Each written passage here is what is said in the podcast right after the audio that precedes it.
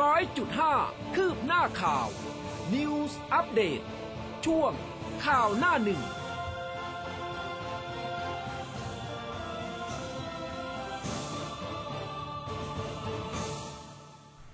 อรุณสวัสดิ์คุณผู้ฟังค่ะ ต้อนรับเข้าสู่เช้าวันอังคารนะคะ 12 ตุลาคม 2564 เช้าวันนี้คุณผู้ฟังอยู่กับอุ้มกัสมาค่ะ ครับ และผมภูเบศสุนีครับอรุณสวัสดิ์คุณผู้ฟังทุกๆท่านครับ ค่ะ ก็มาเจอเจอกันนะคะในทุกๆ เช้าเวลาดีๆ แบบนี้ตีห้จนถึง 6 โมงเช้าค่ะ ตอนนี้มีไลฟ์ผ่านทาง Facebook ฝากกดไลค์กดแชร์กดหัวใจให้เราทั้งสองคนด้วยนะคะ ใช่แล้วครับทางเพจ m c o t New FM 100.5 นะครับ วันนี้ก็เป็นอีกหนึ่งวันที่บรรยากาศดีอากาศดีตั้งแต่เช้า อากาศข้างนอกนะไม่ใช่ห้องส่ง อากาศข้างนอกนะครับ อากาศดีนะฮะ แล้วก็ที่สำคัญวันนี้เนี่ยก็มีข่าวดีๆมาฝากด้วย อ่า ค่ะ เมื่อวานนี้ท่านนายกรัฐมนตรีออกมาแถลงการสักประมาณสองทุ่มครึ่ง เวลาดีสองทุ่มครึ่ง เวลาดีสองทุ่มครึ่งก็ออกมาประกาศเป็นพาดหัวข่าวหน้าหนึ่งหนังสือพิมพ์ไทยรัฐในวันนี้นะครับ บอกว่า1พฤศจิกายนประกาศเปิดประเทศไม่กักตัว ต้องวัคซีนครบ ภายใต้เงื่อนไขสอทอนั่งดริงได้ 1 ธันวาคม รับฉลองปีใหม่ จอรถสีแดงเข้ม ใต้ยังป่วยไม่ลด นายกทำเซอร์ไพรส์แถลงด่วน รับเปิดประเทศให้นักท่องเที่ยวเข้าไทยไม่ต้องกักตัวเพิ่มครับ ค่ะ จากแนวหน้ากันบ้างนะคะ บอกว่าติดเชื้อภาคใต้นะคะ ยังพุ่งไม่หยุดนะ อันนี้ไม่ค่อยเป็นข่าวดีสักเท่าไหร่นะคะ 5 จังหวัดตอนนี้บอกว่าอ่วมเลยค่ะยะลาติดเพิ่ม 719 ดับอีก 8 ปัตตานีป่วย 566 ทุบสถิติใหม่ วิกฤตเตียงโรงพยาบาลสนามไม่พอค่ะครับอัศวินถกด่วน 6 จังหวัดรับน้ำเหนือ แก้ไขจุดเสี่ยงเตือนคมปาซุฝ นถล่มหนักครับ กรมอุตุเตือนเฝ้าระวังพายุคมปาซุส่งผลนะครับ ค่ะ มากันที่ Daily News นะคะ พายุอ่อนกำลังลงแล้วไลออนร็อกโคมบาซุไม่เข้าถึงไทย เจ้าพระยาทะลักล้น บ้านตีมืดอรัญญิกค่ะ ตีมีดค่ะขออภัย ครับผมอสสให้สอบด่วนฟ้องไม่ทันแก๊งยานรกนะครับ หลังสมศักดิ์ปูดข้อมูล อสสสั่งอธิบดีอายการภาค 5 เร่งตรวจสอบด่วนให้แล้วเสร็จภายใน 7 วัน คดีอายการฟ้องไม่ทัน แล้วก็มีการปล่อยตัวการใหญ่และผู้ที่เกี่ยวข้องครับ ค่ะยังอยู่ที่น้ำท่วมนะสำหรับแนวหน้าค่ะปอพเตือนจันทบุรีตราดน้ำท่วมฉับพลัน 23 จังหวัดระอ่าระวังน้ำล้นตลิ่งไลออนร็อกยังไม่สิ้นฤทธิ์ทำเหนืออีสานฝนตกหนัก บิ๊กตู่สั่งมอทอเร่งช่วยชาวบ้าน ลงพื้นที่อุบล 15 ตุลาคมค่ะครับมีตัวช่วยฝ่าวิกฤตนะครับ แฟรนไชายอาชีพ ช่วยเศรษฐกิจฐานราก จุลินเดินหน้ามูลค่า 4,600 ล้าน จุลินสินิด ดึงธนาคารธุรกิจแฟรนไชส์หวังสร้างอาชีพ 10,000 ราย มูลค่าขายทั้งปีครับ ก็มีภาพของอนายจุลินลักษณะวิสิทธิ์รองนายกรัฐมนตรี และรัฐมนตรีว่าการกระทรวงพาณิชย์ เดินทักทายกลุ่ม SME ในงานถแถลงเปิดโครงการสร้างรายได้ด้วยแฟรนไชส์ ฝ่าโควิด -19 ปี 2564 ครับ ค่ะ เมื่อวานนี้นะคะ ก็มีการรับสมัครเลือกตั้งนะคะ ของอบตนะ ก็แนวหน้าเขาบอกไว้ว่าสมัครเลือกตั้งคึกคัก ชิงเก้าอี้อบตสอบตกกตกำชับทุกจังหวัดค่ะ ให้ป้องกันเชื้อโควิดเข้มค่ะท้าตู่ชิงนายกครับ เพื่อไทยจัดหนักที่พปชรส่ง อยากเปลี่ยนป้อมเคลียร์ยี้ พีรพันธ์นะครับ ประวิทย์ปัดไม่มีอะไรลูกพักต้านพีรพันธ์นอมินีนายกถ่วงดุลอำนาจพปชรครับ ค่ะปชปค้านยุบสภารอรัฐบาลคลอดกฎหมายลูกจัดเลือกตั้งท้องถิ่นเสร็จก่อนค่ะ ครับมีภาพบรรยากาศการเคลื่อนสรีระนะครับ พระและก็ลูกศิษย์เคลื่อนสรีระสังขาร พระมงคลสุทธิคุณอดีตที่ปรึกษาเจ้าคณะ อำเภอบางปะกง อดีตเจ้าวาดวัดนะครับ บางสมัครจังหวัดฉะเชิงเซาออกจากโรงพยาบาลจุฬามายังศาลาการประเรียนวัดบางสมัครครับ หลังจากที่ท่านมรณภาพไปอย่างสงบ เมื่อเวลา 2นาฬิกาของวันที่ 9 ตุลาคม สิริอายุ 99 ปี มีพิธีพระราชทานน้ำหลวงสงศพนะครับ แล้วก็จะมีการจัดเก็บร่าง สวดพระอภิธรรมนะครับ100วันครับอืมนะคะ มีข่าวอื่นๆอีกไหมคะสำหรับหน้าหนึ่งไทยังยรัมีฐอีกหนึ่งประเด็นค่ะที่น่าสนใจนะครับ7วันดอกร้อยละโอ้83ใช้แอปตุนเหยื่ออาสองเหยื่อโวยนะครับ รีบแจ้งตำรวจ ชาวบ้านฝั่งทนร้องสื่อถูกยัดเยียดเงินกู้ดอกเบี้ยโหดรายวัน ผ่านแอปพลิเคชันนะครับ มีภาพของนายสิบปนนท์ผลสมภพนะครับ พ่อค้า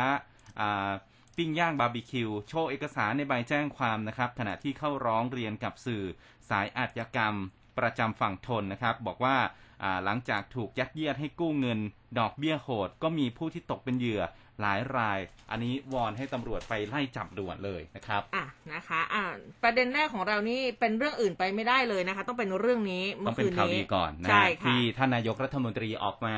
ตอนสองทุ่มครึ่งนะครับอืมพลเอกประยุทธ์จันทร์โอชานายกรัฐมนตรีและรัฐมนตรีว่าการกระทรวงกลาโหมนะครับออกโทรทัศน์นะฮะแถลงการรวมการเฉพาะกิจแห่งประเทศไทย ก็มีสาระสำคัญบอกว่าหลังจากที่ไทยเราเผชิญกับวิกฤตจากการแพร่ระบาดของโควิด -19 ก็ทำให้ได้รับผลกระทบเป็นวงกว้างต่อเศรษฐกิจทำให้ทุกภาคส่วนเจอกับความยากลำบากในการทำมาหากินออยู่อย่างไม่มีรายได้ตลอด 1 ปีที่ผ่านมา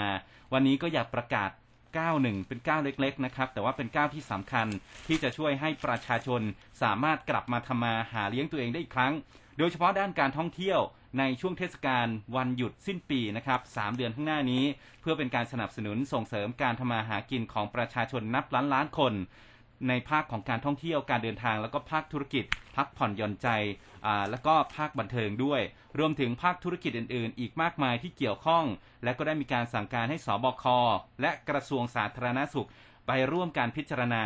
ตั้งแต่วันที่ 1 พฤศจิกายนนี้ ประเทศไทยจะเริ่มเปิดรับนักท่องเที่ยว เดินทางเข้ามาในประเทศแบบไม่ต้องกักตัวสำหรับผู้ที่ฉีดวัคซีนครบโดสแล้วนะครับ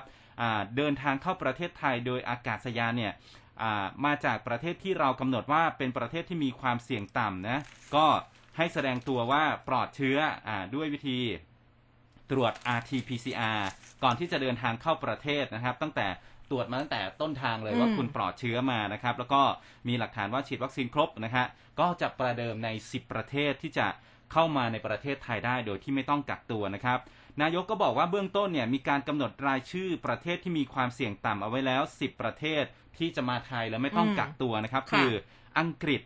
สิงคโปร์เยอรมัน จีน สหรัฐอเมริกาเป็นต้นนะครับ โดยจะตั้งเป้าเพิ่มจำนวนประเทศให้ได้มากขึ้น ภายในวันที่ 1 ธันวาคมนี้ แล้วก็หลังจากนั้นนะครับ ภายในวันที่ 1 มกราคม จะเพิ่มจำนวนประเทศให้มากขึ้นอย่างกว้างขวางอืมส่วนผู้ที่มาจากประเทศนะครับที่ไม่ได้อยู่ในรายชื่อที่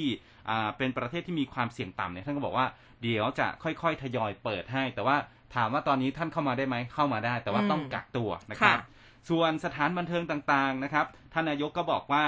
อ่าวันที่ 1 ธันวาคมนี้จะพิจารณาอนุญาตให้ดื่มเครื่องดื่มแอลกอฮอล์ในร้านอาหารได้อืมและจะพิจารณาอนุญาตให้สถานที่พักผ่อนหย่อนใจ แล้วก็สถานบันเทิงเนี่ยเปิดให้บริการได้อืมภายใต้มาตรการด้านสาธารณสุขที่เหมาะสม เพื่อสนับสนุนและก็กระตุ้นภาคการท่องเที่ยว การพักผ่อนบันเทิง โดยเฉพาะอย่างยิ่งนะครับในช่วงเวลาที่เราจะเข้าสู่ช่วงเทศกาลเฉลิมฉลองเนื่องในโอกาสปีใหม่ครับ ใช่นะคะ ก็โอ้มาเปิดอีกทีก็คือปลายปีนะคะเดือนสุดท้ายพอดีเลยนะฉคะลองก็ขอให้ได้ขอให้ได้เปิดจริง ๆ นะนะครัคะ บ เพราะว่าบุคคลที่แบบเขาทำอาชีพอย่างอ่านักดนตรีหรือว่าแบบโอ้คือครับนักดนตรีสายบันเทิงอ่าโดยเฉพาะนักดนตรีที่เป็นอืม อ่าดนตรีสถานบันเทิงเนี่ย คือไม่มีรายได้มาตั้งแต่เริ่มปิดเลยนะแล้วครับก็คือยังไงก็ขอให้ยาวๆเลยละกันนะคะครับแต่สุดท้ายและท้ายสุดก็ต้องอยู่ในมาตรการแล้วก็คุมเข้มกันด้วย ทีนี้มาดูเรื่องของตัวเลขกันบ้างนะ เราก็ยังเน้นในเรื่องของตัวเลขนะคะอ่าเมื่อวานนี้นะคะ ทางแพทย์หญิงอภิสมัยศรีรังสรรค์นะคุณหมอเบิร์ตนะคะผู้ช่วยโฆษกสบคก็บอกว่า พบผู้ป่วยนะคะ ก็แถลงเนี่ยเรื่องของตัวเลขบอกว่าพบผู้ป่วย 1035 ราย จากระบบเฝ้าระวัง 9,160 ราย ก็จากระบบคัดกรองเชิงรุก 756 ราย จากเรือนจำ 80 รายค่ะ แล้วก็มาจากต่างประเทศเนี่ย 39 ราย รวมยอดสะสมตอนนี้ 1 7 2 9 1 9 ราย แต่ก็รักษาหายเพิ่มไป 1509 รายนะคะ รวมตอนนี้หายสะสมเนี่ย 1ล้าน5 9 2 9 0 3 ราย แล้วก็ยังคงรักษาอยู่ 1 1 2 6 5 ราย อาการหนัก 2,969 ราย ใส่เครื่องช่วยหายใจ 680 รายค่ะ แล้วก็ตัวเลขเสียชีวิตเพิ่ม 60 นะคะ 60 รายนะคะ ตอนนี้ก็คุณหมอบอกว่ามีทิศทางลดลงอย่างต่อเนื่องอย่างชัดเจนนะ ส่วนเรื่องของการฉีดวัคซีนทั่วประเทศไทย มีทั้งหมดเนี่ยนะคะ มีทั้งสิ้น 60,000 อ่าไม่ใช่สิ60ล้าน228,105โดสนะคะเป็นเข็มแรกก็ปาเข้าไป 35 ล้านกว่า เข็ม 2 23 ล้านกว่า เข็ม 3 ตอนนี้ 1 ล้าน7 3 3 221 รายแล้วนะคะ ซึ่งสำหรับพื้นที่ 4 จังหวัดชายแดนภาคใต้เองเนี่ยตัวเลข คุณหมอเบิร์ตบอกว่ามีผู้ติดเชื้อรายใหม่ 2,185 ราย คิดเป็น 22% แซงอัตราการติดเชื้อในพื้นที่อื่นอย่างกรุงเทพแล้วก็ปริมณฑลมีอัตราการติดเชื้อ 19%นะคะ ส่วน 10 จังหวัดที่พบเชื้อรายใหม่สูงสุด ยังคงเป็นกรุงเทพอันดับ 1 1,160 ราย รองลงมาเป็นยะลา ปัตตานี สมุทรปราการ สงขลา ชนบุรี นครศรีธรรมราชนราธิวาส ระยอง แล้วก็จันทบุรีค่ะอืมครับผมเมื่อวานนี้มีโอกาสได้คุยกับอ่าท่านอาจารย์เกษมสันต์วีรกุลค่ะที่ถูกแต่งตั้งไปเป็นอ่าคณะกรรมการของอ่า ศูนย์สื่อสารโควิดอืม -19 ของรัฐบาลที่ตั้งมาค่ะอาจารย์ส่งลิงก์ลิงก์หนึ่งมาให้นะครับค่ะเป็นลิงก์ข้อมูลที่นำเสนอที่ข้อมูลที่เกี่ยวข้องกับโควิด -19 เพื่อสร้างการรับรู้และก็ความเข้าใจที่ถูกต้องนะครับ ในนั้นเนี่ยจะมีรถแมพในการจัดหาวัคซีนอืมการฉีดวัคซีนอืมการเปิดประเทศเป็นตัวเลขอย่างชัดเจนนะครับ รวมถึงตัวเลขผู้ติดเชื้อหายป่วย คิดเป็นเปอร์เซ็นต์ อย่างตัวเลขผู้ที่ติดเชื้อที่คุณอุ้มรายงานเมื่อค่ะสักครู่นี้อ่าในในในเว็บไซต์นี้จะบอกด้วยว่า เพิ่มขึ้นกี่เปอร์เซ็นต์ลดลงกี่เปอร์เซ็นต์อ่าของเมื่อวานนี้ลดลง 4.51เปอร์เซ็นต์อันนี้เขาคิดในอัตรา เปรียบเทียบ 7 วันย้อนหลังค่ะนะอันนี้อาจจะดูง่ายขึ้น ดูง่ายขึ้นมากเลยฮะ คุณผู้ฟังใครใครมีโอกาสก็ลองเปิดเข้าไปดูหลังจบรายการนะอ่าคือผมแปะลิงก์เอาไว้ให้แล้ว อันนี้บกไว้ก่นเรียบร้อยนะคะเรียบร้อยนะครับอ่ามาที่ที่อีกท่านหนึ่งนะครับที่พูดถึงเกี่ยวกับเรื่องของโควิด -19 เนี่ยนะครับอ่านายอนุทินชาญวีรกูลครับอืมรองนายกรัฐมนตรีและรัฐมนตรีว่าการกระทรวงสาธารณสุข ก็ให้สัมภาษณ์ถึงสถานการณ์ในภาคใต้นะครับ บอกว่า ปลายสัปดาห์นี้จะเดินทางไปติดตามสถานการณ์ และก็การฉีดวัคซีนใน 3 จังหวัดชายแดนใต้ จะไปคุยกับผู้นำชุมชน ผู้นำศาสนา ขอให้ช่วยทำความเข้าใจกับประชาชนหน่อยนะครับ เกี่ยวกับเรื่องของการฉีดวัคซีน เพื่อลดอัตราความรุนแรงของโรคนะครับอ่าแล้วก็เพราะว่าถ้าหากเชื้อมันเยอะเนี่ยสถานพยาบาลอาจจะไม่เพียงพอที่จะรองรับ โดยกรมควบคุมโรคจะจัดส่งวัคซีนไฟเซอร์ไปให้ 5 0 0 0 0 0 โดส นอกจากนี้ยังมีระบบเขตสุขภาพที่ช่วยกันดูแลผู้ป่วยภาคใต้นะครับ เป็นเขตสุขภาพที่ 12 ต้องลงไปหาวิธีการลดการติดเชื้อให้มากที่สุด หากดูแลภาคใต้มีผู้ป่วยรายใหม่เฉลี่ยวันละ 2,300 คนได้เนี่ยตัวเลขการติดเชื้อรายใหม่ของประเทศก็จะต่ำกว่าหลักหมื่นคนนะครับค่ะต่อมาเนี่ยที่ที่ที่กระทรวงสาธารณสุข นายแพทย์สุภกิจสิริรัตน์อธิบดีกรมวิทยาศาสตร์การแพทย์นะครับ ก็เปิดเผยถึงการเฝ้าระวังสายพันธุ์ แล้วก็การกลายพันธุ์ของโควิด -19 ในประเทศไทย บอกว่าจากการถอดรหัสสายพันธุ์พันธุกรรมโควิด -19 ระหว่างวันที่ 2 ถึง 8 ตุลาคมนะครับจำนวน 599 ตัวอย่าง ส่วนใหญ่ก็ยังคงเป็นสายพันธุ์เดลต้าร้อยละ 97.5 ส่วนอัลฟานะครับร้อยละ 2.2 แล้วก็เบต้าอีกร้อยละ 0.3 พบเฉพาะในพื้นที่ภาคใต้นะครับอืมและล่าสุดเนี่ยที่นราธิวาสแล้วก็ยะลาจังหวัดละหนึ่งคน ส่วนในกรุงเทพส่วนใหญ่ก็จะเป็นสายพันธุ์เดลต้าร้อยละ 98.8 พบสายพันธุ์อัลฟาเล็กน้อยเพียงแค่ร้อยละ 1.12 นะครับอะก็ไม่พบสายพันธุ์ที่เป็นสายพันธุ์กลายพันธุ์อื่นๆ ทั้งเบต้าแล้วก็มิวกระนั้นก็ยังต้องติดตาม แล้วก็ตรวจสอบพื้นที่ 4 จังหวัดชายแดนภาคใต้อย่างต่อเนื่อง เพราะแม้ว่าส่วนใหญ่จะเป็นสายพันธุ์เดลต้าแต่ก็ ยังพบสายพันธุ์เบต้าด้วยนะครับอืมอันนี้หากมีเบต้ามากขึ้นจะส่งผลต่อ ภูมิต้านทานวัคซีนของไทยครับ ค่ะอะทีนี้มาดูทางด้านนายแพทย์เกียรติภูมิวงศ์รจิตกันบ้างท่านปลัดกระทรวงสาธารณสุข ท่านก็บอกหลังมีการประชุมศปก.สธ.หรือว่า EOC นะบอกว่าที่ประชุมศปก.ชุดใหญ่นะวันที่ 14 ตุลาคมนี้เนี่ยจะมีข้อเสนอเรื่องของการปรับลดจำนวน พื้นที่ควบคุมสูงสุดแล้วก็เข้มงวดนะคะหรือว่าพื้นที่สีแดงเข้มลดลงนะแล้วก็ลดจำนวนพื้นที่ควบคุมสูงสุด หรือว่าสีแดง แล้วก็เพิ่มพื้นที่ควบคุม สีส้มนะคะ ซึ่งก็จะมีผลต่อการผ่อนคลายกิจกรรมต่างๆ ได้มากขึ้น ซึ่งสบคเขาจะเป็นผู้ตัดสินอีกครั้งหนึ่งในรายละเอียด ส่วนกรณีที่มีกิจการกิจกรรมเรียกร้อง บอกว่าให้มีการนั่งดื่มแอลกอฮอล์ในร้านได้นี่ก็เรื่องนี้ ยังไม่มีการพิจารณาแต่ว่าท่านนายกบอกแล้วนี่ ใช่ไหมคะ แล้วก็ทางอ่าท่านปลัดกระทรวงสาธรเนี่ยก็บอกว่าการล็อกดาวน์ในสี่จังหวัดชายแดนใต้ ก็คือสงขลานราธิวาสปัตตานียาลานั้นก็เป็นแนวคิดเอาไว้โดยขึ้นอยู่กับการควบคุมโรคในพื้นที่ ด้วยมาตรการต่างๆนะทั้งมาตรการส่วนบุคคล มาตรการสังคมการฉีดวัคซีน หากยังไม่สามารถควบคุมโรคได้นะคะ ทางคณะกรรมการโรคติดต่อจังหวัดสามารถพิจารณาได้ แล้วก็อาจจะล็อกเป็นบางพื้นที่หรือว่าล็อกทั้งจังหวัด แล้วก็บอกว่าวันนี้เนี่ยประเทศไทยฉีดวัคซีนไปได้ 60 กว่าล้านโดส คาดว่าเดือนหน้าจะฉีดได้เป็น 75 ล้านโดส และสิ้นปีจะฉีดได้ตามเป้าคือ 100 ล้านโดสนะคะ ก็จะครอบคลุมประชากร 50 ล้านคนคิดเป็น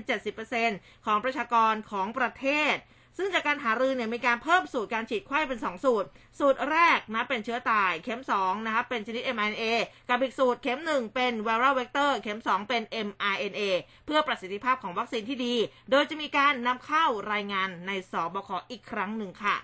ครับผมส่วนเรื่องของ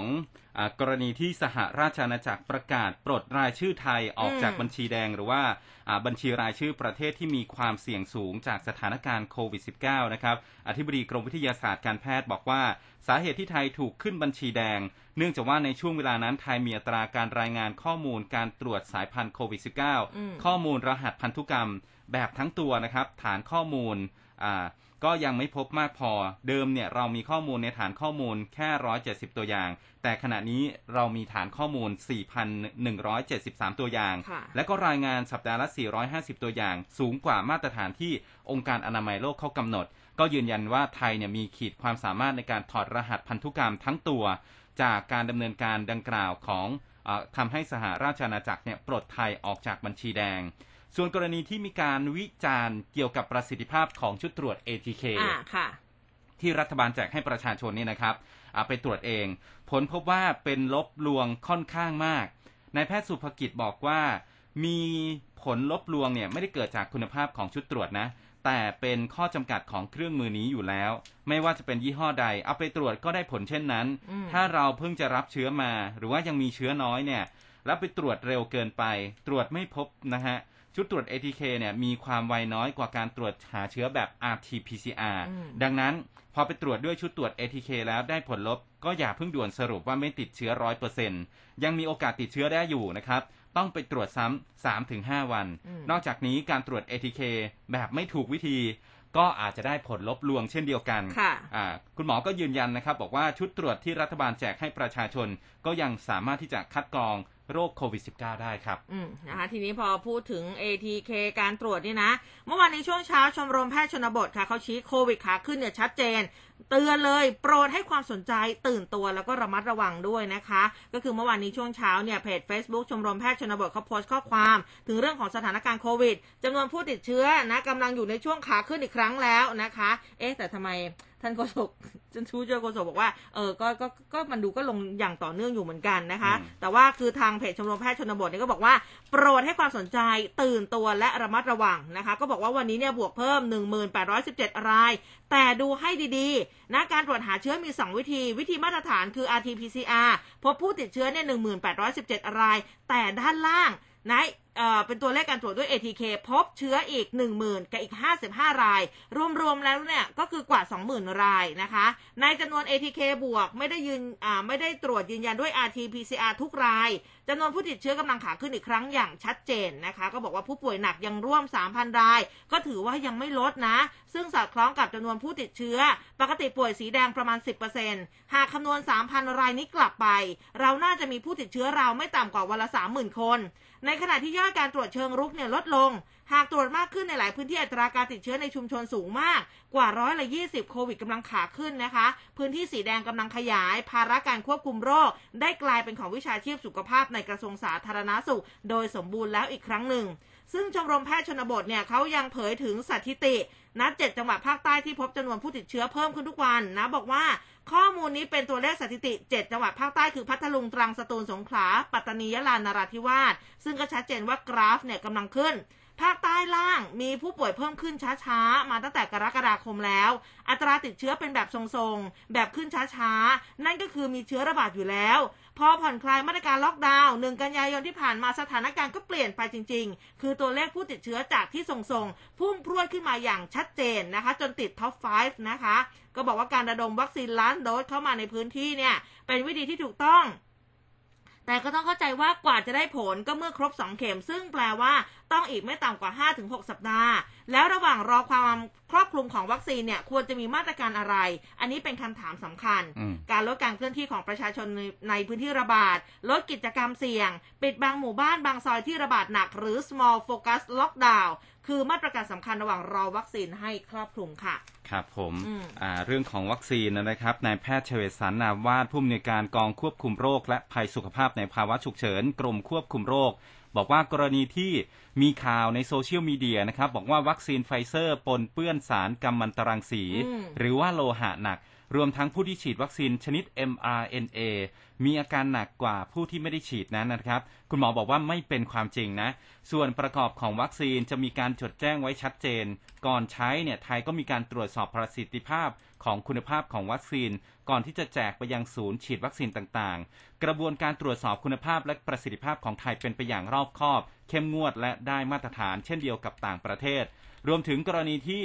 บอกว่าวัคซีนมีส่วนประกอบของ nanoparticleหรือว่าอนุภาพที่เป็นอันตราย กรณีนี้นะครับเป็นเทคโนโลยีการนำพายาเข้าไปรักษาโรค เป็นวิธีการที่ได้รับการอนุญาตในสหรัฐอเมริกาว่ามีความปลอดภัย มั่นใจได้ และก็ได้รับอนุญาตก่อนแล้วในต่างประเทศ รวมทั้งการฉีดวัคซีนของประชาชนและนักเรียน เป็นสิทธิส่วนบุคคลไม่ได้มีการบังคับแต่อย่างใด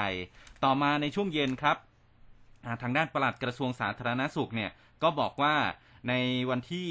14 ตุลาคมนี้จะมีข้อเสนอเรื่องของการ ปรับลดพื้นที่ควบคุมสูงสุด และก็เข้มงวดนะฮะอันนี้ก็ตามที่เรารายงานไปแล้วนะครับอ่าพูดถึงเรื่องของการฉีดวัคซีนคุณหมอออกมายืนยันแล้วว่า ปลอดภัยแน่นอนนะครับ แล้วทีนี้อ่าในลิงก์ที่ผมบอกไปเนี่ยที่อาจารย์เกษมสารส่งมาให้เนี่ยจะมีสถิตินะการฉีดวัคซีน พอไปดูแล้วเนี่ยพื้นที่กรุงเทพเป็นพื้นที่ที่มีการฉีดวัคซีนมากที่สุดนะครับ คืออ่าถ้าเป็นเข็มหนึ่งเนี่ยเข็มหนึ่งคือ 82%แล้วในกรุงเทพเข็มสอง52.54%แต่ถ้าไปดูภาพรวมทั้งประเทศเลยนะฮะ ปรากฏว่าภาคทางภาคอีสานเนี่ยที่มีประชาชนมากที่สุดเลยนะ กับเป็นพื้นที่ที่ มีการฉีดวัคซีนน้อยที่สุดในประเทศ ทุกเข็มเลยทั้งเข็มหนึ่งเข็มสองเข็มสามไม่รู้เหมือนกันนะว่าเป็นเพราะอะไรประชาสัมพันธ์ไม่ทั่วถึงหรือเปล่าหรือว่าประชาชนยังไม่เชื่อมั่นเออหรือว่าวัคซีนไม่พออันนี้ก็ไม่แน่ใจเหมือนกันเนาะนะคะ คุณผู้ฟังคิดเห็นอย่างไรนะคะ แล้วก็คุณผู้ฟังไปปักเข็มหนึ่งกันมาหรือยังนะเข็มสองกันหรือยังหรือก็เข็มสามกันหรือยังเข็มหนึ่งบ้างไหมเนี่ยเออนะบอกกล่าวกันมาได้นะคะ อันทีนี้จบจากเรื่องของโควิดไปมาดูเรื่องของสภาพดินฟ้าอากาศสภาพน้ำท่วมนะคะ อุทกภัยทั้งหลายแหละทางด้านท่านอธิบดีกรมอุตุนิยมวิทยาเมื่อวานนี้นะคะ ก็บอกว่าพายุดีเปรชันไลออนร็อกเนี่ยได้อ่อนกำลังลงแล้วนะคะ เป็นหย่อมความกดอากาศต่ำบริเวณประเทศลาวตอนบนแล้ว กลายเป็นหย่อมความกดอากาศต่ำเคลื่อนเข้าปกคลุมทางภาคอีสานตอนบนของประเทศไทยนะคะ ซึ่งลักษณะแบบนี้น่าจะทำให้อีสานเนี่ยมีฝนตกหนักถึงหนักมาก ขอให้ประชาชนระวังอันตรายจากฝนตกหนักและฝนที่ตกสะสมนะคะ ซึ่งก็อาจจะทำให้เกิดน้ำท่วมฉับพลันน้ำป่าไหลหลากได้ ส่วนคลื่นลมบริเวณทะเลอันดามันอ่าวไทยตอนบนเนี่ยกำลังแรงขึ้น คาดว่าจะมีคลื่นสูง อันนี้ขอให้ชาวเรือเดินเรือด้วยความระมัดระวังด้วย แล้วก็บอกว่าอ่าเรื่องของพายุโซนร้อนนะโคมปาสุนะคะโคมปาสุเนี่ย มีศูนย์กลางอยู่บริเวณมหาสมุทรแปซิฟิกนะคะหรือว่าทางด้านตะวันออกเฉียงเหนือของประเทศฟิลิปปินส์นะคะ ความเร็วลมของเขาเนี่ยนะคะ สูงสุดใกล้ศูนย์กลางประมาณ 95 กิโลเมตรต่อชั่วโมง และกำลังเคลื่อนตัวทางทิศตะวันตกด้วยความเร็ว 20 กิโลเมตรต่อชั่วโมง คาดว่าจะเคลื่อนผ่านตอนบนของฟิลิปปินส์ลงสู่ทะเลจีนใต้ตอนบน ช่วง11ถึง12 ตุลาคมนี้ค่ะ แล้วก็พายุนี้นะคะ ท่านอธิบดีบอกว่าไม่มีผลกระทบต่อลักษณะอากาศของประเทศไทยแน่ ๆ นะคะอ่า ทีนี้มาดูสถานการณ์น้ำนะครับในหลายพื้นที่นะฮะแต่ว่าก่อนที่จะไปตรงนั้นนายสุทัศน์วีสกุลครับผู้อำนวยการสถาบันสารสนเทศทรัพยากรน้ำกระทรวงการอุดมศึกษาวิทยาศาสตร์ วิจัยและก็นวัตกรรมนะครับหรืออวเนี่ยพูดถึง ฝนที่ตกนะฮะพายุไรออนล็อกเนี่ยบอกว่าพายุเคลื่อนตัวขึ้นฝั่งบริเวณทางด้านประเทศเวียดนามตอนบน แล้วก็ไปปะทะกับความกดอากาศสูง โดนดูดกลืนความชื้นเข้าไปมาก แล้วก็ขณะนี้อ่อนกำลังลงอย่างรวดเร็ว ตรงกับที่คาดการเอาไว้ ส่วนที่มีข่าวว่าประเทศไทยจะมีพายุเข้ามาอีกลูก ตรวจสอบแล้วนะครับพบว่าเวลานี้ก็เร็วเกินไปพี่จะพูดแบบนั้น เพราะจะต้อง รอให้พายุคมปาซุเนี่ยเคลื่อนที่ขึ้นฝั่งประเทศเวียดนาม แล้วก็อ่อนกำลังลงก่อน มีแนวโน้มว่าจะอาจจะมีความกดอากาศต่ำก่อตัวที่บริเวณทะเลจีนใต้ อย่างไรก็ตามก็ถือว่าเร็วเกินไปที่จะยืนยันว่าจะมีพายุเกิดขึ้นนะครับ ทีนี้ไปที่อำเภอฝางนะครับ นายชัชวานปัญญาในอำเภอฝาง และก็นายวีรชัยละอองศรีป้องกันและบรรเทาสาธารณภัย จังหวัดเชียงใหม่นะครับ ไปสำรวจความเสียหายเมื่อคืนวันที่ 10 ตุลาคม เพราะว่าตรงนี้เกิดลมกระโชกแรงน้ำป่าไหลหลาก บริเวณบ้านปางปอย หมู่ที่ 9ตำบลแม่คะ บ้านเรือนเสียหาย 20 หลังคาเรือนนะครับ หลังจากที่น้ำไหลผ่านเนี่ยชาวบ้านก็ช่วยกันทำความสะอาด โกยโครนะครับออกจากถนนแล้วก็สำรวจความเสียหาย มีสะพานข้ามลำห้วย ปางปอยชำรุดเสียหาย ส่วนที่ตำบลแม่ขาชาวบ้านเนี่ยขาดทั้งเสื้อผ้าเครื่องนุ่งห่มที่นอนนะครับ หลังจากน้ำเนี่ยซัดหายไปกับตานะฮะแล้วก็ยังมีเจ้าหน้าที่กู้ภัยพร้าววังหิน ก็รับแจ้งเหตุนะครับว่าพายุพัดต้นไม้ล้มหลายจุด บริเวณถนนสายเชียงใหม่พร้าว 1001 นะครับ จน ถึงเขตติดต่ออำเภอแม่แตงจังหวัดเชียงใหม่ อันนี้ก็เป็นเส้นทางหลักในการเดินทางทำให้มีรถติดสะสม เป็นระยะทางยาวก็ใช้เวลา 4 ชั่วโมงถึงจะเคลียร์เส้นทางตรงนี้ได้ครับ อืมนะคะอันทีนี้เนี่ยเมื่อเมื่อสักครู่ที่พูดถึงอ่าพายุคอมบาซุใช่ไหมฮะนะคะ ก็ตอนนี้เนี่ยเขาบอกว่า อ่าขึ้นฝั่งประเทศเวียดนามเรียบตอร้นอยบนอ่านะคะก็ก็คือเขาคาดว่าเออจะเคลื่อนขึ้นฝั่งเนี่ย วันพรุ่งนี้อืมอ่าพรุ่งนี้นะคะพรุ่งนี้ก็ก็จะเคลื่อนขึ้นฝั่งแล้วเดี๋ยว คือตอนนี้เนี่ยตอนตีสี่เนี่ยอ่ามีฉบับที่หนึ่งที่เกี่ยวกับคอมบาสูเนี่ยออกมาแล้ว แต่ว่าเดี๋ยวตีห้าก็จะมีออกมาอีก แต่เดี๋ยวติดตามรายละเอียดกันในช่วง สายฟ้าสายพฟ้ายากรณ์กันอีกทีหนึ่งนะคะครับทีนี้เรื่องของน้ำท่วมมุกดาหารผู้สื่อข่าวเขารายงานบอกว่าก็ยังคงมีฝนตกฟ้าขนองนะ ทางผู้บริหารส่วนท้องถิ่นก็ขอให้ประชาชนในพื้นที่เสี่ยงภัย ระวังอันตรายจากการเกิดน้ำท่วมฉับพลันน้ำป่าไหลหลากได้นะคะ ทางด้านนายอำเภอห้วนใหญ่นะคะ นายสมศักดิ์บุญจันทร์ก็บอกว่าเตือนชาวบ้านให้ได้รับทราบปัญหาแล้วนะ โดยเฉพาะตำบลบางทรายน้อย ซึ่งต้องรับมวลน้ำจากลำห้วยชะโนดแล้วก็ลำห้วยบางทรายตอนบน สำหรับปริมาณน้ำในแม่น้ำโของที่ไหลผ่านจังหวัดตอนนี้อยู่ที่ 3.62 เมตร ซึ่งก็ยังต่ำกว่าระดับวิกฤตนะคะอ่า ถึง 8.88 เมตรนั่นเอง ขณะที่เจ้าหน้าที่ชลประทานแล้วก็ชาวบ้านเนี่ยยังคงช่วยการนำหินบรรจุลงถุงตาข่ายหรือว่าเกเบียลนะคะ ให้รถแบ็คโฮเอาไปวางปิดกั้นทางน้ำเพื่อที่จะซ่อมแซมผนังกั้นน้ำห้วยน้ำเค็ม บริเวณบ้านสำโรงอำเภอโกสุมพิสัย จังหวัดมหาสารคามค่ะ หลังถูกมวลน้ำจากแม่น้ำชีที่ไหลมาจากชัยภูมิแล้วก็ขอนแก่น หลากลงมากัดเซาะพนังกั้นจนขาดนะแล้วก็ส่งผลให้น้ำเนี่ยทะลักเข้าท่วมพื้นที่การเกษตรกว่า 5,000 ไร่นะคะ ส่วนนายเกียรติศักดิ์ตรงสิริท่านผู้ว่าราชการจังหวัดมหาสารคามก็สั่งกำชับเลยค่ะ ให้เจ้าหน้าที่นำเสาไฟฟ้า 24 ต้นปักฝังเลยนะ เพื่อลดแรงดันของน้ำก่อนเสริมด้วยหินบรรจุตะข่ายแล้วก็อัดทับด้วยดิน คาดว่าจะสามารถซ่อมแซมให้แล้วเสร็จ 1-2 วันข้างหน้านี้ค่ะครับส่วนที่อำเภอเมืองสกลนครนะครับ ฝนตกหนักเกิดภาวะน้ำท่วมฉับพลัน บริเวณถนนประชาอุทิศใกล้กับห้างแมคโครนะครับน้ำระบายไม่ทันท่วมขังถึงขอบฟุตบาท เช่นเดียวกันกับบริเวณชุมชนรุ่งพัฒนาซอย 3 ซอย 4 ซอย 5 แล้วก็หมู่บ้านโยธินวิลเลจนะครับน้ำทะลักเข้าไปในบ้านอย่างรวดเร็ว ชาวบ้านก็ต้องเร่งขนของนะครับสิ่งของมีค่าขึ้นที่สูง ส่วนเจ้าหน้าที่ปพสกลนคร แขวงการทางสกลนคร แล้วก็เทศบาลสกลนคร ก็ดำเนินการเปิดทางน้ำเคลียร์สิ่งปฏิกูลที่ขวางเส้นทางน้ำออกนะครับเพื่อระบายน้ำให้เร็วที่สุด ไปที่บุรีรัมย์ครับขณะที่ร้อยตำรวจเอกธีรวัตร ราชคีรี รองสารวัตรสืบสวนสพหนองกี่บุรีรัมย์เนี่ยนะครับ รับแจ้งเหตุมีคนจมน้ำที่ฝายน้ำล้นบ้านสะอ่าสะสักแกนะครับ หมู่ 4ตำบลบุงระสัง ไปตรวจสอบก็พบว่าอ่าเอานักประดาน้ำนะครับจากหน่วยกู้ภัยเกาะ 12 หนองกี่ไปด้วยนะครับอืมเจ้าหน้าที่ก็งมหาร่วม 3 ชั่วโมง กระทั่งพบศพของนายปิยวัฒน์หรือว่าน้องต้น แหวนอ่อนนะครับอายุ 15 ปี เป็นนักเรียนชั้นม .3 ของโรงเรียนแห่งหนึ่งในอำเภอหนองหงส์สอบถามนายทวีศักดิ์แก้วสิรินะครับอายุ 16 ปี เป็นเพื่อนของผู้ตายเนี่ยก็ทราบว่าชวนกันไปทั้งหมดเนี่ย9คนไปชมบรรยากาศฝายน้ำล้น จังหวะนั้นผู้ตายจะเดินข้ามฝายน้ำไปอีกฝั่งหนึ่งแต่ว่าเกิดกระแสน้ำไหลแรงซัดร่างผู้ตายจมหายไปครับ อืมนะคะ อะก็แต่ว่าในในบางพื้นที่เนี่ย น้ำท่วมเหมือนกันแต่ว่า เขาก็แลดูมีความสุข เอาเมื่อวานนี้อุ้มเห็นในในในคลิปในในข่าวหลายข่าวเลยนะคะฮะคือสภาพน้ำที่ท่วมมานานทำให้ชาวบ้านอาศัยวิกฤตเป็นโอกาส เขาบอกว่าพาลูกหลานมาเล่นน้ำเพื่อคลายเครียดบนถนนเลี่ยงเมืองสายบ้านโรงเลื่อย บ้านยวึกนะคะอำเภอสตึก นะอำเภอชุมพลบุรีใกล้กับสะพานข้ามแม่น้ำมูลแห่งที่สองที่บุรีรัมย์ก็บอกว่าเป็นภาพแปลกตามาก โดยมีพ่อค้าแม่ค้า เอาสินค้ามาขายกันอย่างคลึกครื้นเลย บอกว่ามวลน้ำก้อนนี้นี่ไหลมาจากเขื่อนลำเชียงไกรนครราชสีมา ครับเพราะดีที่ปริมาณน้ำเนี่ยไหลไม่แรงนะคะ อืม ก็เลยทำให้เกิดความเสียหายไม่มาก อ่าเขาไปสัมภาษณ์นางทองดีทองสุขอายุ 66 นะอยู่ที่อำเภอสตึกเนี่ยบอกว่า หลังทราบว่ามีน้ำท่วมถนนสายเลี่ยงเมืองบ้านโรงเลื่อยก็เลย ชักชวนลูกหลานกว่าสิบคน เอาเสบียงอาหารมาครบเลย มาเล่นน้ำบริเวณดังกล่าวเขาบอกว่าก็สามารถผ่อนคลายความเครียดได้ในระดับหนึ่งแต่ว่าคือก็มีผู้ปกครองอยู่แถวนั้นนะครัคะบภาพที่ออกมาเนี่ยก็คือแบบว่ามีผู้ปกครองมีเด็กๆไปเล่นน้ำกัน มีร้านขายอาหารโอ้ขายลูกชงลูกชิ้นเขาก็ไปสัมภาษณ์ครับร้านเหล่านี้เขาบอกว่า เฮ้ยคือรายได้เนี่ยเพิ่มขึ้นมาอีกนะอืมจากขายไม่ค่อยได้เนี่ย ขายได้เป็นวันละพันพันกว่าคือเหมือนกับลูกชิ้นไม้แบบห้าบาทสิบาทอะ่ะอะคือลูกคนชิ้นก็มายืนซื้อเรื่อยลูกชิ้นยืนกินๆ เอออันนี้เทรนด์ยืกำลันงกินมาในน้ำด้วยยืนกินในน้ำด้วย ร้านน้ำเอยร้านข้าวเอยคือครับจะบอกว่าคือก็ในในในภาพเนี่ยก็ดูแบบเด็ก ๆ ก็มีความสุขนะแต่ว่าคือบางทีก็เห็นดำผุดดำว่ายนะ แต่อย่ากลืนน้ำเข้าไปนะลูกนะอ่าเออกลัวครันะบเป็นห่วงในเรื่องนี้เหมือนกันนะคะครับเดี๋ยววันที่ 15 ตุลาคมนี้ครับคุณผู้ฟังท่านนายกรัฐมนตรีมีกำหนดลงพื้นที่อืมจังหวัดอุบลราชธานี ไปเยี่ยมชมการดำเนินงานของโรงเรียนวัดป่าศรีแสงธรรม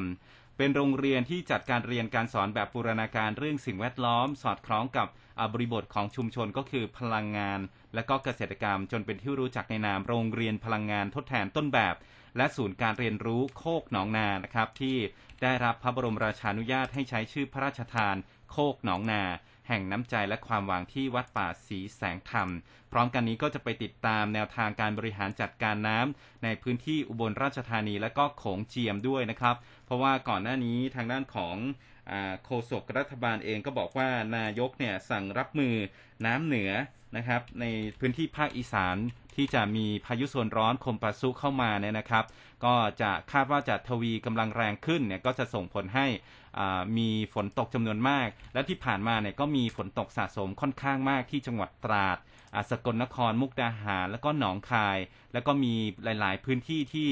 เสี่ยงดินโคลนถล่มจากฝนตกหนักมากกว่า 90มิลลิเมตรด้วยครับ อืมนะคะคุณผู้ฟังบอกว่า 8 ริ้วฝนตกแต่เช้าเลยฮะนะคะ ก็หลายพื้นที่นะคะ ยังไงก็รักษาสุขภาพร่างกายกันด้วย ไปกันที่อยุธยาค่ะ สถานการณ์น้ำท่วมในจังหวัดพระนครศรีอยุธยาแม้ว่าจะมีการปรับลดการระบายน้ำลงแล้วนะคะแต่ว่าระดับน้ำยังคงท่วมสูงในหลายอำเภอค่ะ โดยระดับน้ำในเขตบางบานอันนี้สูงขึ้น 5-10เซนติเมตรนะเนื่องจากว่ามีการระบายน้ำเข้าทุ่งอืมน้ำท่วมถนนสายบางบานพักไห่นะสูงเหนือผิวการจราจรประมาณสัก50 เซนนะคะ กรมทางหลวงเขาก็เร่งกู้กันไปตั้งแต่เมื่อวันอาทิตย์แล้วนะคะ แล้วก็นอกจากนี้เนี่ยระดับน้ำในแม่น้ำป่าสักซึ่งลดการระบายน้ำลงแล้ว แต่ว่าระดับน้ำก็ยังท่วมสูงในหมู่บ้านทำมีดนะที่ตำบลอรัญยิกเนี่ยนะคะ ชาวบ้านสัญจรไปมาไม่ได้นะ ต้องขนอุปกรณ์ทำมีดขึ้นที่สูงเพื่อหนีน้ำนะคะ ส่วนที่ผักไห่ค่ะระดับน้ำก็ยังสูงเช่นกันนะคะ ก็อระมัดระวังด้วยนะสำหรับใครที่อยู่อยุธยานะคะ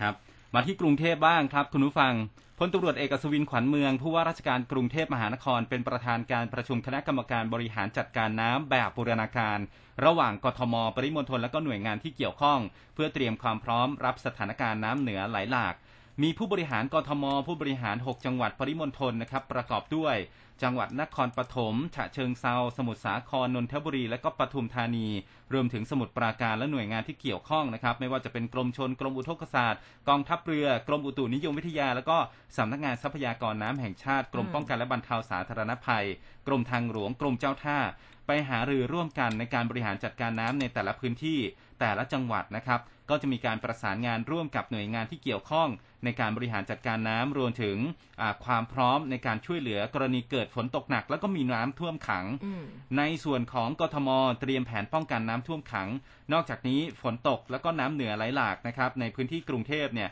รอยต่อระหว่างจังหวัดนะครับจะทำความสะอาดท่อ แล้วก็อ่าท่อระบายน้ำถนนสายหลักนะครับ นอกจากนี้กทมก็ประสานงานแก้ไขปัญหา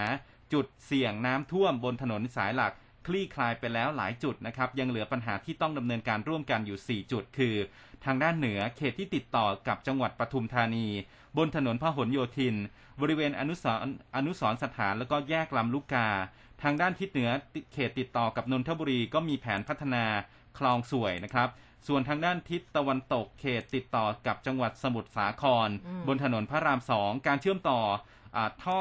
ถนนสายรองกับถนนสายหลักเนี่ยปัจจุบัน ท่อระบายน้ำถนนสายรองยังไม่ได้เชื่อมต่อกับถนนพระรามที่สองนะครับทำให้ไม่สามารถระบายน้ำได้ และก็ด้านใต้นะครับด้านทิศใต้เนี่ยเขตติดต่อจังหวัดสมุทรปราการ แผนการระบายน้ำกับ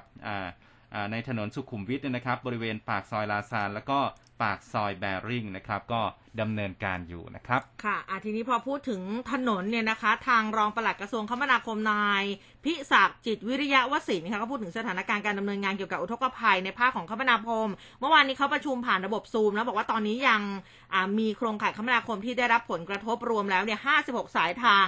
79 แห่งนะคะ สามารถสัญจรผ่านได้ 37 แห่ง แล้วก็สัญจรผ่านไม่ได้เนี่ย 42 แห่ง มีจังหวัดที่ได้รับผลกระทบจากเหตุอุทกภัย 15 จังหวัด โดยจังหวัดที่ได้รับผลกระทบมากที่สุดก็คือขอนแก่นนี่เขาบอกว่ารถยนต์ยังไม่สามารถสัญจรผ่านได้ 12 แห่งเลยนะคะรองลงมาเป็นอ่างทอง พระนครศรีอยุธยามหาสารคามชัยภูมิ นครสวรรค์แล้วก็นนทบุรีค่ะ แต่ว่าอย่างไรก็ตามนะคะ ทางท่านรัฐมนตรีว่าการกระทรวงคมนาคมนายศักดิ์สยามชิดชอบก็มีการสั่งการหน่วยงานในสังกัด เร่งดำเนินการแก้ไขโดยหากพบว่าจังหวัดไหนสถานการณ์น้ำท่วมคลี่คลายแล้วเนี่ยก็ให้เร่งสำรวจแล้วก็ซ่อมบำรุงทันที เพื่อไม่ให้เกิดปัญหาซ้ำอีกในอนาคตนะคะ โดยให้ส่งเรื่องมายังกระทรวงคมนาคมเพื่อของงบประมาณกลางจากรัฐบาลในการดำเนินงานต่อไปนะคะครับมีมีเพิ่มเติมอีกไหมครับสำหรับอ่าประเด็นไม่เรื่องน้ำท่วมไม่มีแล้วค่ะไม่มีละอะถ้างั้นพาคุณผู้ฟังไปเรื่องของการเมืองสักหน่อยหนึ่งนะครับเลือกตั้งหรือเปล่าอ่าอันมีนี้ไหมมีไหมยังยังฮะอ่าไปเรื่องของคุณก่อนเลยค่ะ ครับผมก็ทางด้านของพลเอกประวิตยวงษ์สุวรรณนะครับ ออกมาพูดเมื่อวานนี้ในฐานะหัวหน้าพักพลังประชารัฐอะก็พูดถึงกรณีกระแสข่าวสมาชิกพักบางคนเนี่ยอืมต่อต้านนายพีรพันธ์สารี รัฐวิภาครัฐวิภาคค่ะที่ปรึกษานายกรัฐมนตรีฝ่ายการเมืองในฐานะที่ปรึกษาหัวหน้าพักพลังประชารัฐนะครับ บอกว่ามามีบทบาทในพักพลังประชารัฐ ก็บอกว่าอ่าพลเอกประวิตยบอกว่าไม่มีอะไร ไม่มีหรอกนะฮะคงเป็นเรื่องของตัวบุคคล แต่พอถามว่าต้องมีการทำความเข้าใจกับคนที่มาให้ข่าวหรือไม่พลเอกประวิตยบอกว่าเดี๋ยวบอกนะ เป็นเรื่องของผมนะครับอืมแล้วทีนี้พอถามว่าพักพลังประชารัฐจะยังเสนอชื่อ พลเอกประยุทธ์จันทร์โอชานายกรัฐมนตรี และรัฐมนตรีว่าการกระทรวงกลาโหมเนี่ยเป็นแคนดิเดตนายกเพียงคนเดียวของพักหรือไม่พลเอกประวิทย์ก็สายหัวนะฮะก่อนที่จะตอบอย่างรำคาญบอกว่าถามอยู่นั่นแหละนะฮะแล้วก็เดินออกจากวงสัมภาษณ์ไปทันทีก็คือวงแตกไปนะครับอืมอ่านะคะส่วนทางด้านของนายศิระเจนจาคะสสกรุงเทพพักพลังประชารัฐนะครับ พูดถึงกรณีที่นายไพศาลพืชมงคล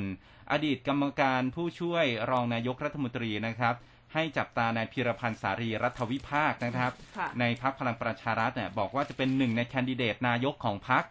ก็บอกว่านายพีรพันธ์เนี่ยเป็นนักการเมืองอาวุโสที่เคยอยู่กับพักเก่าแก่ที่สุดในประเทศนะครับ หากมีความเหมาะสม ก็เชื่อว่าก่อนหน้านี้พักประชาธิปัตย์คงเสนอชื่อไปตั้งแต่รอบที่แล้วแล้วนะครับ แล้วก็พักพลังประชารัฐเนี่ยไม่ได้พูดคุยกันเลย เอาอะไรมาพูด นายพีรพันธ์เพิ่งจะเข้ามาใหม่ เหมือนกับพระบวชใหม่ ต้องนั่งตามพรรษาถึงจะถูกต้องอืมเคยเล่นหมากรุกนะครับ เวลาเดินเบี้ยอ่าขุนเนี่ยต้องดูตาม้าตาเรือ นายพีรพันธ์ก็คงรู้จักหมากรุกดีพอ เมื่อถามว่าขณะนี้ยังมีชื่อของพลเอกประยุทธ์จันทร์โอชาเป็นแคนดิเดตแคนดิเดตนายกคนเดียวใช่หรือไม่นะครับนายศิระก็ตอบว่า อันนี้เรื่องนี้เป็นเรื่องสำคัญที่ต้องใช้ความคิดกันทั้งพักอืมนายไพศาลเนี่ยไม่ใช่สมาชิกแล้วก็กรรมการบริหารพักเพราะฉะนั้นแล้วเหลือเวลาอีกปีกว่าจะเลือกตั้งไม่มียุบสภา ก็ขอให้นายไพศาลไปดูว่าทำไมพักประชาธิปัตย์ไม่ส่งชื่อนายพีรพันธ์เป็นนายกครั้งที่แล้ว ถ้าหากมีความรู้ความสามารถอย่างที่นายไพศาลพูดครับ อืมนะอันนี้ก็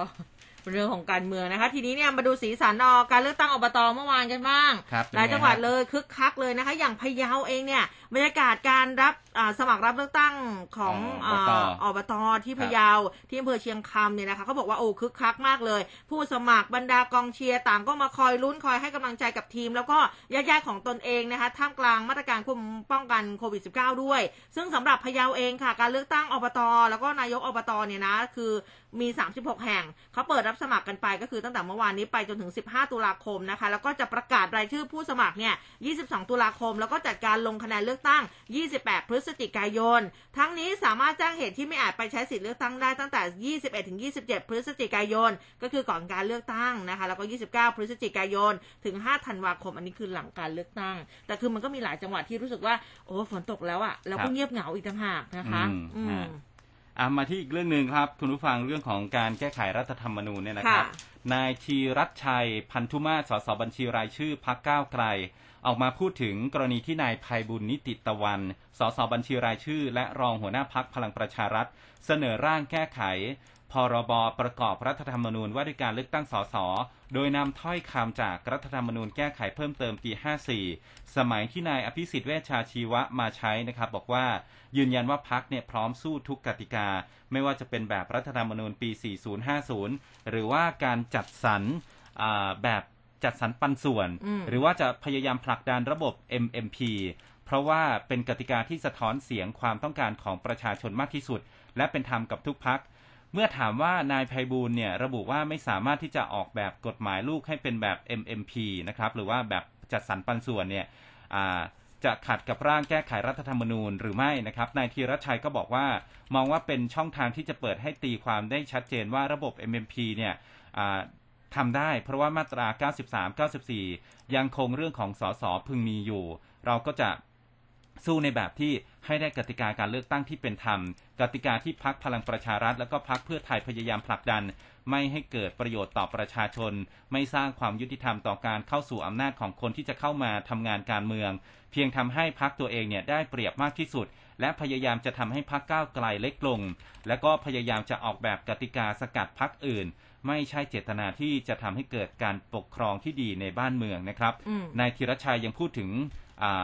ตอนนี้นะครับพลเอกประยุทธ์จันโอชา และก็พลเอกประวิทย์ในฐานะหัวหน้าพักพลังประชารัฐ มีอำนาจรัฐ และก็สว250 คนในมือ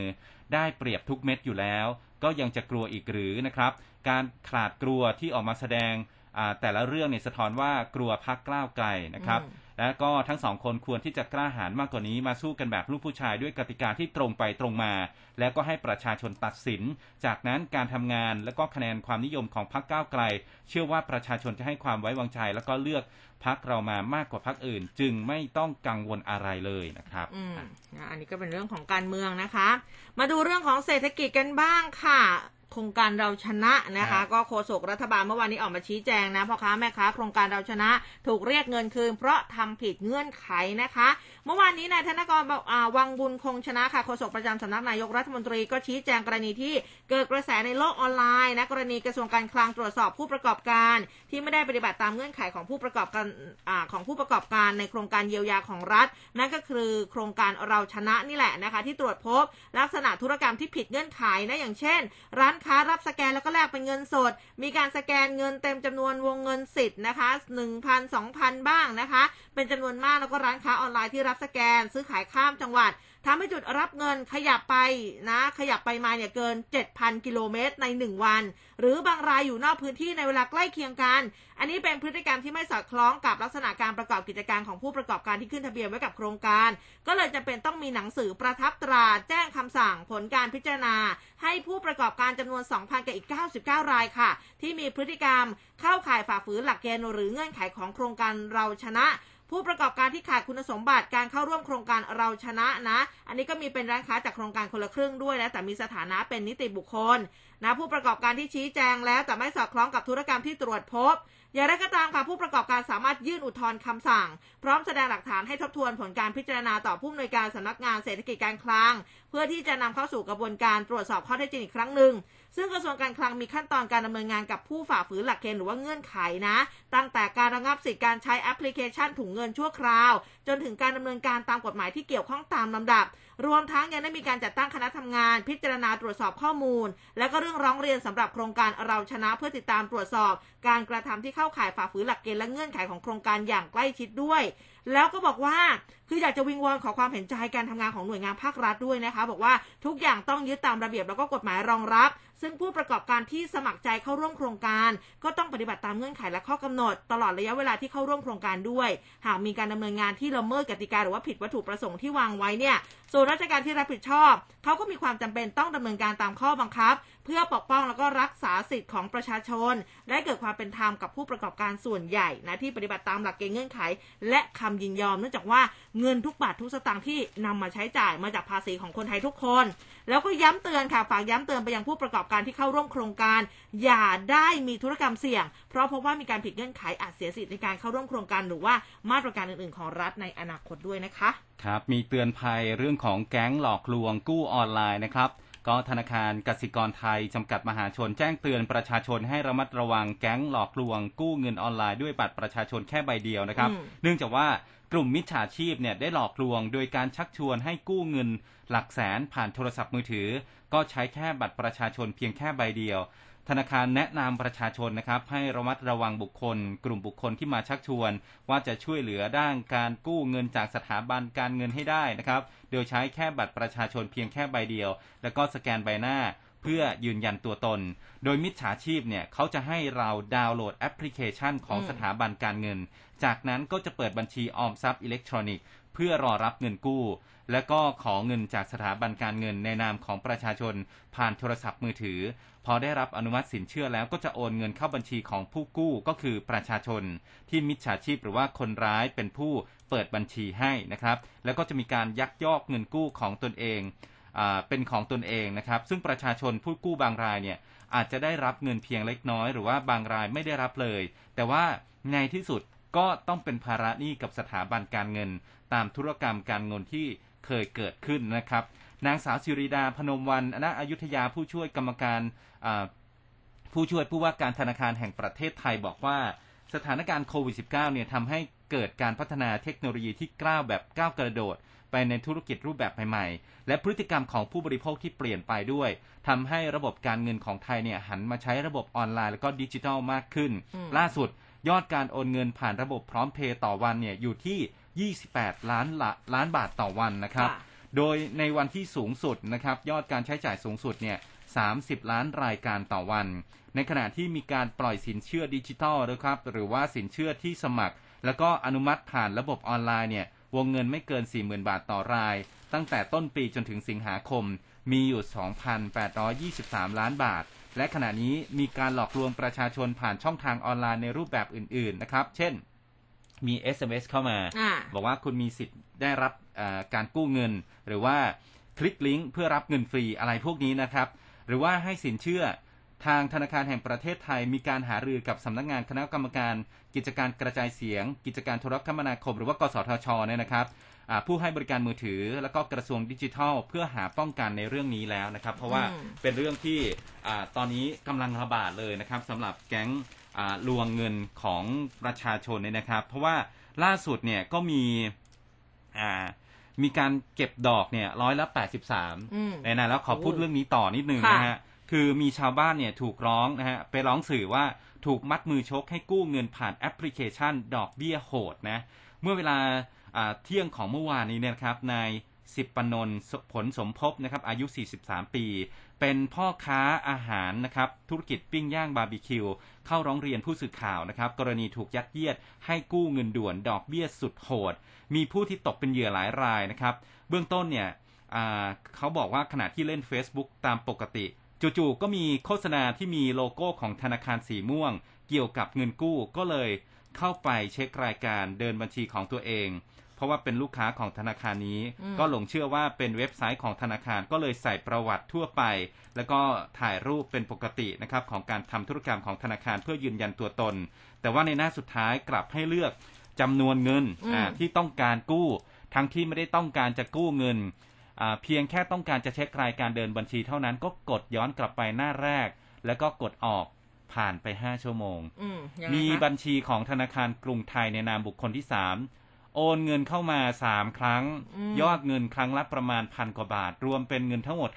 5,175 บาท จากนั้นก็พยายามติดต่อกลับนะครับ เพื่อที่จะโอนเงินคืน แต่ก็ไม่มีช่องทางที่สามารถติดต่อได้ ส่วนเงินที่โอนมาก็ไม่กล้าใช้ เพราะว่ากลัวเป็นหนี้พยายามที่จะติดต่อทุกวันเหมือนเป็นการสื่อสารด้านเดียว ไม่สามารถติดต่ออีกฝ่ายได้ กระทั่งผ่านไป7วันอืมมีพนักงานโทรศัพท์เข้ามาทวงเงินบอกว่าอ่า ตัวเองเนี่ยยืมเงินไป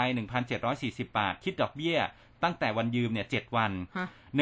1,440 บาท เป็นอัตราดอกเบี้ยอ่าร้อยละ83 7 วันนะฮะก็เลยปฏิเสธไปว่าไม่ได้กู้ยืมเงินใครมาเลย ก่อนหน้านี้ก็อ่าเอาหลักฐานไปแจ้งความที่สอนอบางสาวธงอืมพอวันที่ 10นะครับก็โอนเงินคืนไป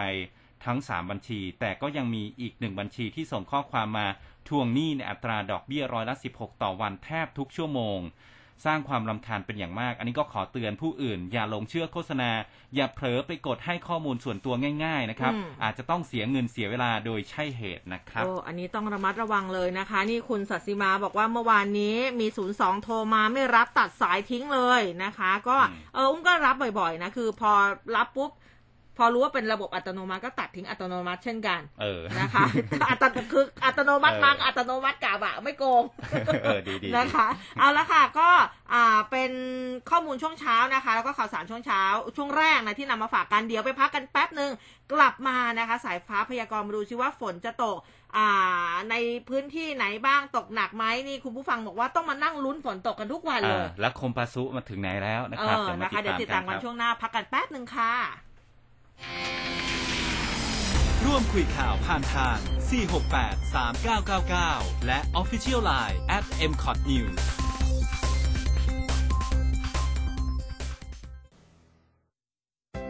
กลับมาอีกครั้งกับงาน SACIT Craft Fair ที่รวบรวมงาน craft ร่วมสมัย ดีไซน์ไม่เหมือนใคร จากฝีมือคนไทยกว่า 50 ร้านค้า พบกันได้ตั้งแต่วันที่ 7 ตุลาคมถึง 12 ตุลาคมนี้ ที่เดอะมอลล์ Lifestore งามวงศ์วาน M Lifestyle Hall ชั้นหนึ่งจัดโดยสถาบันส่งเสริมศิลปะหัตถกรรมไทย องค์การมหาชน แวะมาผ่อนคลายและช้อปปิ้งงานคราฟให้หายคิดถึงกันนะคะ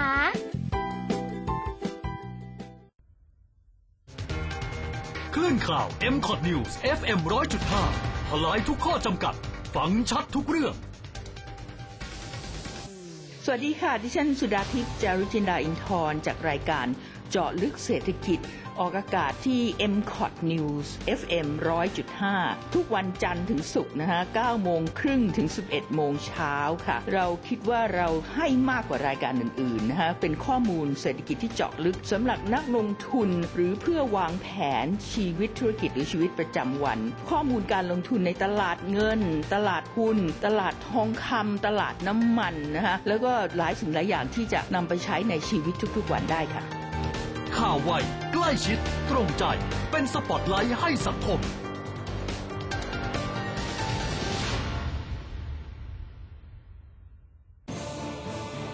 ร้อยจุดห้าคืบหน้าข่าว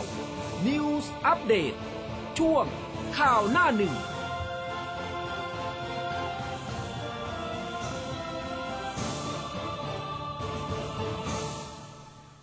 ช่วงสุดท้ายของรายการไปพูดคุยกับคุณโกศินทร์เสียงวัฒนาหัวหน้าเวรพยากรณ์อากาศกรมอุตุนิยมวิทยาในช่วงสายฟ้าพยากรณ์กันค่ะ สายฟ้าพยากรณ์โดยกรมอุตุนิยมวิทยา สวัสสวัสดีดีค่ะครับครับ สวัสดีครับ ค่ะ คุณโกศินทร์คะเห็นว่ามีประกาศฉบับแรกของคมปาซุมาเหรอคะ มีรายละเอียดว่าอย่างไรบ้างคะ ครับ ใช่ครับ ในช่วงเช้าของวันนี้นะครับค่ะทางกรมอุตุนิยมวิทยาเองก็ได้ออกประกาศเป็นฉบับที่หนึ่งนะครับ เรื่องของพายุอ่าคมปาสุนะครับ ซึ่งตอนนี้ก็มีกำลังเป็นลักษณะของพายุโซนร้อนรุนแรงนะครับอืมปกคลุมอยู่บริเวณทางด้านทะเลจีนใต้ตอนบน หรือทางด้านอ่าตะวันตกเฉียงเหนือของเกาะลูซอนประเทศฟิลิปปินส์นะครับก็ทิศทางการเคลื่อนตัวก็น่าจะขยับเคลื่อน ผ่านทางด้านเกาะไหหลำประเทศจีนนะครับ แล้วก็ขยับเข้ามาขึ้นฝั่งบริเวณทางด้านประเทศเวียดนามตอนบน ก็จะอยู่ในช่วงประมาณวันพรุ่งนี้และวันมะรืนนี้นะครับ ก็ผลกระทบส่วนใหญ่ก็จะเน้นในพื้นที่ภาคตะวันออกเฉียงเหนือ ที่มีโอกาสที่จะมีฝนตกหนักถึงหนักมากเกิดขึ้นได้นะครับ แล้วก็อาจจะมีบางพื้นที่ของภาคเหนือได้ด้วยนะครับ แต่ว่าพื้นที่หลักๆ ผลกระทบหลัก ๆ จะเน้นในพื้นที่ภาคตะวันออกเฉียงเหนือมากกว่าครับ อืมค่ะแล้วเอ่ออ่า ส่วนใหญ่โดยโดยโดยรวมนี่จะเจอเจอกับผลกระทบภาคภาคไหนเป็นพิเศษไหมคะเอ่อจังหวัดถ้าเป็นจังหวัดไหนอิทธิพลจากตัวพายุอ่าโซนร้อนรุนแรงคมปาสุตัวเนี้ยนะครับ ก็น่าจะเน้นในพื้นที่ภาคตะวันออกเฉียงเหนือ โดยเฉพาะทางด้านตอนบนและด้านตะวันออกของภาคตะวันออกเฉียงเหนือนะครับอืมที่มีโอกาสมีฝนตกหนักถึงหนักมากเกิดขึ้นได้นะครับ แต่ในส่วนของทางด้านภาคกลาง ภาคตะวันออกเองรวมถึงในพื้นที่ภาคใต้เนี่ย ถึงแม้พายุมันจะไม่ได้เข้ามาโดยตรง แต่มันก็จะส่งผลทำให้ลักษณะของตัวมรสุมตะวันตกเฉียงใต้ที่พัดนำความชื้นเข้ามาเนี่ย มีกำลังแรงต่อเนื่อง ก็เลยทำอืมให้มีบางพื้นที่มีฝนตกหนักถึงหนักมากเกิดขึ้นได้ด้วยเช่นเดียวกันนะครับ อืมค่ะ ทั้งอาทิตย์เลยไหมคะสำหรับอ่าฝนที่จะตก ฝนนี้ถ้าพูดถึงในเรื่องของฝนเนี่ยมีได้ตลอดทั้งสัปดาห์นะครับอยู่จนถึงแล้วสุดอืมสัปดาห์เลยแต่ค่ะถ้าพูดถึงในอิทธิพลจากลักษณะของตัวพายุที่จะอ่าฮะเคลื่อนเข้ามาเนี่ยก็คงจะอยู่ในช่วงประมาณวันที่14นะครับ ที่จะเคลื่อนขึ้นฝั่งมาแล้วก็จะอ่อนกำลังลง นะครับ เพราะว่าอืมจะมีลักษณะของตัวความกดอากาศสูงหรือมวลอากาศเย็นแผ่ลงมาปกคลุมด้วยนะครับอืมตัวผลกระทบจากพายุก็คงจะไม่ได้กินระยะเวลานานครับ ค่ะสำหรับกรุงเทพมหานคร ปริมณฑลเช้าวันนี้นี่ประมาณสักกี่เปอร์เซ็นต์ได้คะ วันนี้กรุงเทพนี่ฝนแนวโน้มเพิ่มขึ้นนะครับ โอ้ เพราะว่าร่องมรสุมเนี่ยเริ่มเริ่มที่จะเลื่อนลงมาผ่านในพื้นที่ภาคกลางค่อนมาทางด้านภาคกลางตอนล่างด้วยนะครับค่ะรวมถึงในพื้นที่ภาคตะวันออก ฝนวันนี้อยู่ในเกณฑ์ 60%ของพื้นที่ แล้วก็อืม มีโอกาสมีฝนตกหนักได้บางจุดนะครับค่ะ โอเคนะคะ ค่ะ ขอบพระคุณมากนะคะ ครับ สวัสดีค่ะ ครับ สวัสสวัสดีดีครัค่ะบก็หลาย ๆ คนก็ลุ้นอยู่ตกไม่ตก บางคนบอกว่าพลาดเต็มตะกร้าแล้ว คือ ก็ก็ตกแหละแต่ว่าก็ต้องมาลุ้นกันจะไปตกหนักในพื้นที่ไหนบางทีเนี่ย อย่างตอนเช้าไม่ได้ตกซักผ้าได้ แต่เดี๋ยวครับ สายๆบ่ายๆอ้าวมืดมาซะแล้วผ้าครัยับงไม่แห้งเลย คือตอนซักไม่ตก เออทำให้เราตายใจไงซักเสร็จปุ๊บตกปั๊บเออนะคะ ก็คุณสศิมาบอกว่า ผ้าจะแห้งบ่เนอนะคะ คุณคุณชุมชนบอกว่าผ้ารอตากเพียบเลยนะคะ ก็อ่านี่แหละค่ะก็เป็นรายงานจากสายฟ้าพยากรณ์ของเรานะคะ ก็ต้องปรับตัวกันตามสภาพดินฟ้าอากาศนะคะฮะอ่าไปที่ต่างประเทศกันหน่อยครับ คุณผู้ค่ะฟังเกี่ยวกับเรื่องของโควิด -19 นี่แหละครับอ่ายาโมนูพิราเวียค่ะตอนนี้เข้าสู่กระบวนการพิจารณาของออยสหรัฐ เพื่อใช้งานฉุกเฉินแล้วนะครับอืมอ่าข้อมูลจากอ่าสำนักข่าวรอยเตอร์นะครับเขาบอกว่า Merck นะครับเป็นบริษัทเวชภัณฑ์รายใหญ่ ก็ได้ยื่นเอกสารต่อ คณะกรรมการอาหารและยาของสหรัฐหรือว่า FDA เพื่อขออนุมัติใช้ยาโมนูพิราเวีย เพื่อใช้ในการรักษาอาการของโรคโควิด -19 เป็นกรณีฉุกเฉินแล้วเมื่อวานนี้นะครับ โดยผลการทดสอบในเฟสที่ 3 ของตัวยานี้ก็เปิดเผยออกมาเมื่อสัปดาห์ก่อนบอกว่า สามารถที่จะลดโอกาสที่ผู้ป่วยอาการเบาอาการปานกลาง จะต้องเข้ารับการรักษาในโรงพยาบาล และการเสียชีวิตได้ถึง 50%จากการออกฤทธิ์ต่อไวรัสโควิด -19 ด้วยการเข้าไปทำให้รหัสพันธุกรรมของเชื้อไวรัสผิดปกติ จนไม่สามารถที่จะเพิ่มจำนวนได้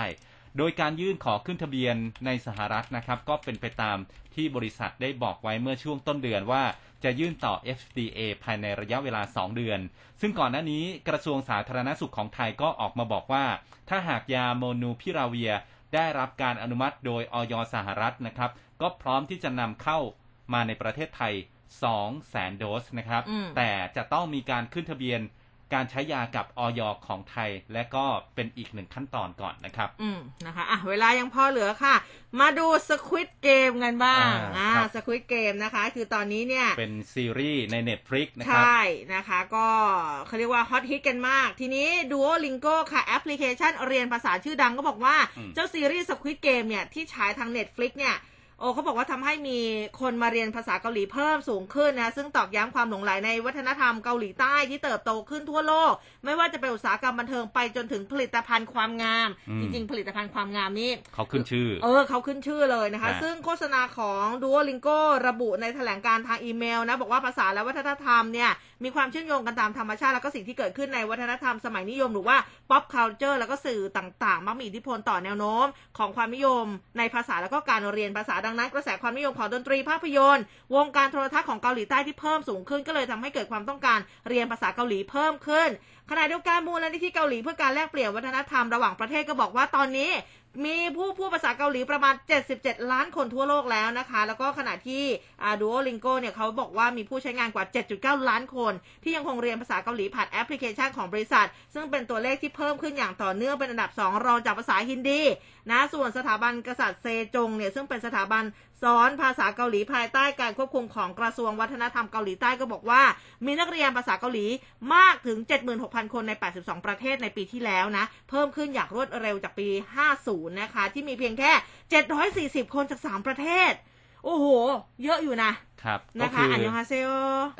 จบไปค่ะก็คือเรื่องของ Squid Game เนี่ยมองละมองได้หลายมุม ใช่ คือในเนื้อหาของเรื่องเนี่ยเขาก็จะพูดถึงเรื่องของการเล่นเกมที่เอาชีวิตเป็นเดิมพันเพื่อแลกกับเงิน ต้องมีการฆ่าแกล้งกันนะครับ ใช่ แต่ถ้าค่ะมองในมุมบวกอีกมุมหนึ่งอ้าวเป็นการส่งออกวัฒนธรรม เป็นการสร้างรายได้ เป็นการเรียนภาษาเพิ่มเติมอีกนะครับอืมแล้วแต่มองมุมจะมองถ้ามองดีก็ดีไงเออใช่ครับมองมองบันเทิงมันก็บันเทิงครับนะคะ แต่ว่าแบบรู้สึกว่าเสียง A I O U เนี่ย มันหลอนหูดิฉันมากเลย ครับ ยังคงหลอนหูอยู่นะอะก็อะเขาเรียกว่า ก็อัปเดตกันนิดนึงนะ ผู้ปกครองครับผู้ปกครองนี่นะ เวลาดูก็คือถ้าเป็นน้องๆ หนูๆนี่คืออยากให้ดูคู่กันไปครับนะคะต้องกับดูแล เพราะว่ามีฉากอ่าฆ่ากันทุกฉากครับเออนะคะ ก็ก็ฝากกันไว้ด้วยนะคะ ทั้งหมดทั้งมวลค่ะเป็นข่าวแล้วก็ข้อมูลที่อุ้มกับครูเบสนำมาฝากคุณผู้ฟัง ในเช้าวันอังคารแบบนี้นะคะ กลับมาเจอกันใหม่วันพุธนะพรุ่งนี้นะคะ ก็อ่าเวลาเดิมค่ะตีห้าจนถึงหกโมงเช้าวันนี้ลาไปก่อนแล้ว สวัสดีค่ะสวัสดีครับ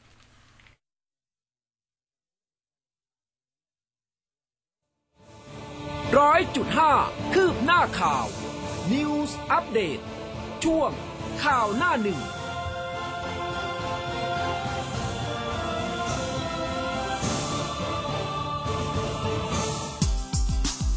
ก่อนนอน ฟังสุขภาพดีสี่ทุ่ม ถามตอบปัญหาสุขภาพหลากหลายมิติ กับคุณหมอผู้เชี่ยวชาญ พร้อมทีมข่าวสำนักข่าวไทยนรมนอมรปานค่ะ ด้วยประสบการณ์กว่า 30 ปี